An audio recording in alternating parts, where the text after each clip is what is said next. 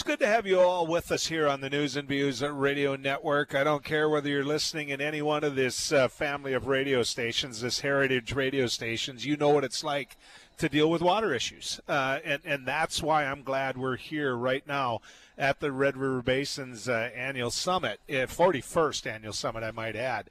Um, I've been talking a lot today about the footprint, about how South Dakota, North Dakota, Minnesota, and Manitoba all play a role in, in dealing with this. Uh, Lynda Nicol is the executive director of the Manitoba Association of Watersheds. Uh, she's worked in a nonprofit uh, organizations for over 15 years, specializing in strategic planning, operations, communications. She's got her BA in political studies and is committed to all of the things that we're talking about here today. Also, uh, Ted Preister, I pulled him, I drugged him. I said, sit back down. We're going to visit some more.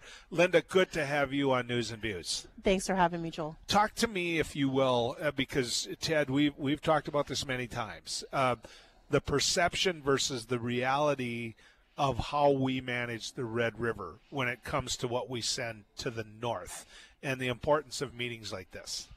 I mean, meetings like this are essential for us because water knows no boundaries. At the end of the day, the fact that we are, you know, north of the border from you really makes no difference when what's coming upstream towards us is uh, is impacted by the decisions that are made here in North Dakota and, and beyond. Oh, there's a lot of truth to that. I mean, you, you're part of what you're working for is watersheds.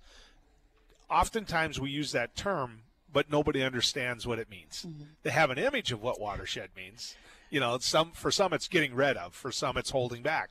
I mean, how would you define what a watershed is? A watershed's the area of land and water that impacts um, a community. Really, is what it comes down to. They're they are impacted by every decision that's made on the land. And so, a big part of what we do um, through the Watershed District program in Manitoba is work with landowners to help make better decisions about managing their their property and uh, therefore benefiting the watershed as a whole to to help their neighbors. And, and Ted, you know, because I know you've got offices on both sides of this border, is there a drastic difference between what we've talked about here today? How Minnesota, how North Dakota, how Manitoba all manage their watersheds? Hold on. If I hit the button, then you can actually. Oh, now talk. I can talk. Excellent. Uh, you know, Joel, we've talked about this. This is my sixth year on the job, and Manitoba transitioned to watersheds in that time frame. Before that, they were conservation districts based on political boundaries, straight lines, and weren't there. And so Manitoba over the last six years has come, made leaps and bounds to adapting to that, and they've built programs that foster that. So they they're making huge huge strides. And you know, when I was sitting here a few minutes ago, I said we each do it a little bit differently, but we each have, are getting to a, a system that works for our political system and the way our laws are written. So I, I'm excited to see how Manitoba is, is growing into that, and, and growing is the right word. They, they're adding municipalities to their organization all the time. Uh, it, it's been fun to see. How how are they embracing it? You know, at this point, the Manitoba Watershed District program covers about 95% of agricultural Manitoba. Uh, we have over 110 municipalities partnered within the program, as well as a number of First Nations partners. Um, so the program is growing for sure, and there's a lot of investment available both through provincial programming and, and, provincial investments made into things like the conservation and grow trusts that are available through watershed districts. But also, there's been, um, I would say, a significant focus on climate friendly programming from our federal and provincial governments that a lot of the work that is being done to help manage the watersheds is eligible for that type of funding as well. So there's ongoing opportunity to grow this program and that's something that we're really focused on doing okay when i when i go north you know you, you look at things of, of in terms of what i can see i, I see ring dikes uh, when I go to Manitoba. When I go to Winnipeg, I'm going to see ring dikes. Way more than what I'm going to see, certainly up and down the Red River Valley. The further north I get in, in North Dakota, I'm going to see them as well, but nothing like I do in, in Manitoba. And, and so I always look at that and think, okay, needed. Number one, mm-hmm. you know uh, that family, that farm, they they need that. Number one. Number two, it's it's a protection of one. It's mm-hmm. not a protection of, of kind of all. Mm-hmm. And so, if I'm understanding some of what we're talking about, we're evolving. Is that safe to say, Ted? That's a, a, a tricky question. You know, there's just been different approaches over the years. Um, yeah, and I agree wholeheartedly. You can't miss it. As soon as you cross the border, every single house and every one of those is protected with a ring dike or, or been elevated in the last 50 years. But making a big change, and and it gets back to that those climate smart requirements and building resilience into the system. So I, I think that that's a, a fair statement that it's evolving into a, looking at changing conditions. Oh, go ahead, Lynda. I was just going to say, I think that part of that evolution too is, you know, within my lifetime, I, I was a kid during like the flood of '97, but I lived in southern Manitoba. And you I just remember- had to say it that way, didn't you? Thanks a lot, Lynda. Go ahead. Sorry, that wasn't uh, not my smoothest moment, perhaps, but but I was, and I, I remember, you know, the the panic of you know my friends who lived on farms and they were we were out there sandbagging, like schools were closed to try to help. Like it was it was really intense. Um, and after that, we saw a lot of that infrastructure change where ring dikes were built or expanded, houses were elevated. There's a lot of different things, but we've also um, seen things like wetlands being restored and building out that real green infrastructure piece to hold that water back in a different way and slow down those floodwaters. So it's not just the the ring dikes; it's also a lot of on the ground projects that have happened um, all the way up Highway 75 and beyond throughout the throughout the basin to help manage that water flow more effectively. So while ring dikes are probably the thing that catch the most y- Sure, your eye as you you're driving, there is a lot more that's happening there as Yeah. well, and and a lot of enhanced wetland restoration projects have been going on. Yeah, then I'm glad I asked you the question because that's that's exactly what I was hoping to get as an answer. Mm-hmm. I, I think the one thing we don't talk about a lot in in conversations like the one we're having is wildlife.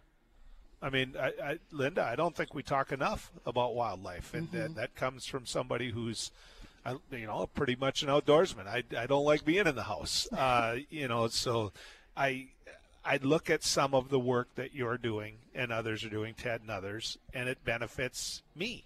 I don't own farmland, you know, but I sure like the fact that you're working with farmers to where I've got more birds, I've got more deer. I mean, you must see some of that in Manitoba. Oh, we absolutely do. And, you know, we heard it yesterday. Um, the phenomenal lineup of speakers that's been happening at this conference, I have to say. But, you know, there's Jerry Doan from Blackleg uh, Ranch was speaking about the increased biodiversity that he sees. You let on- Doan come in here and speak? Oh yeah, He was He fantastic. out I. I know Jerry it, it's my goal to bring him up to Manitoba as soon as I can. But um, but also, you know, there was a producer panel, and we had Glenn Lowry, um, who's a phenomenal Manitoba farmer. He lives in the Red Boyne Watershed District, and he was talking about how the increased diversity they've seen on their farm since adapting more regenerative agriculture practices. Uh, one of his, his examples was there's, there's a new species of bird every year, and they have to figure out what it is because there's always change happening, and they're seeing more and more come back to the land. Um, and of course, that's just one example, but we really are recognizing that distinction that when you are practicing those regenerative principles, when you're improving your soil health, you're improving your water management, you do see that increase in biodiversity. Ted, what's the watershed down in? Watch us both get in trouble together Uh-oh. now. It's not as bad for me because I don't live in your world every day. But the watershed that eh, over on the Minnesota side, down in the eh, Campbell Tintah area, there's a. Uh, never mind. Okay. Which, no, which county? Well, that would be Wilkin. Okay. uh, so it's either the Mustinka River or the Bois de Sioux, depending on okay. you're referring It's probably but the Bois de Sioux, but You're uh, probably talking about the uh, the big impoundment down there. Yeah. Um, what what I'm talking about, Lynda, is this because it does affect you, Mm-hmm. obviously. Uh, it it slows water going into the Bois de Sioux River, making its way to north to Lake Winnipeg. But the farmers, because I knew some of these guys, and the farmers didn't want it. Yeah, the North Ottawa project was a huge contentious issue. Yeah. And and then you sit down with them a couple years later, and they're like. Joel, this wasn't all that bad. you know what I mean?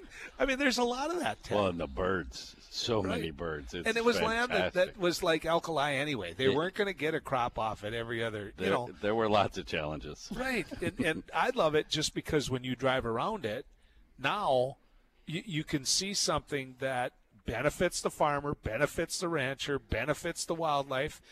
Yeah, I mean somebody sacrificed some land, but they came out of it pretty whole too. Yeah, benefits every community down the whole river because they're up there at the headwaters. So every drop they hold back in that spring flood makes a difference all the way to Lake Winnipeg. Uh, Lynda, we made a joke earlier about generations. You know, the the fact that you were just a kid when, when all that was going down in '97. Um, you know, I I drove to Grand Forks to get my my nephews out of there, Oh, and when wow. I took them down to my place in the southern end of the valley, they didn't go back. Mm-hmm. They stayed there until well after the summer. They went to school where we were at, uh, but because my sister lost her home, Mm-hmm. you know. But the the the point I'm trying to get to here is that you uh, you know, really by the way you're doing things, have an opportunity versus some of the old school. You know, when I perfect example when I was building real water systems, some He's of the, the old, old guys- school, by the way. right? I, I pieced that together. some of the old guys were like, "No, I don't Yeah. need, I don't need it. I don't want real water on a farm. Got a good well. Got this. Got that." Now the next generation is like, ah, you know, I wish Dad would have done it. The third generation is, how can we do this? And you've got an opportunity now with that third or fourth generation. It would seem to me, Lynda. We sure do, and we're definitely hearing that. Like, we all know that agriculture is, generally speaking, a fairly traditional industry, um, but there's real innovative thinking that's happening within it, um, and it's about finding those folks that aren't afraid to take the risk. And certainly, you know, the third, fourth generation, like you said, they have the benefit of seeing. You know what their parents wished they had, could have done, but maybe couldn't for whether it was Yeah. education, whether it was economics, they couldn't afford it, they didn't know enough about it. You know, now we've got this next generation of farmers coming up. They um, they they have the opportunity to learn, and they're not afraid to try. Um, and having the opportunity to provide some sort of funding towards helping them with those things, uh, whether that's to help further their education, whether that's to help fund a specific project, um, we're definitely seeing that shift in mindset, and it's something that is really urgent because I have the opportunity to talk to the multi generations of them, and you know, you have the younger farmer that's doing it, and then you have Grandpa saying, "Look at what they're getting done," and they're recognizing that and shifting their own mindset. Um, and it's really, it's really um, encouraging to see. There's no bigger indicator of success than being taken for granted. I mean, really, when you think about water, and they're like, "Oh, yeah." Oh, they just assume that that they don't, you know, their grandpa or grandma or grandma, and it, they just built it. Yeah, that's Yep. all good. I'm glad they did that. Yep. And, and then it's like when you take that for granted like that, then you did something right along the way.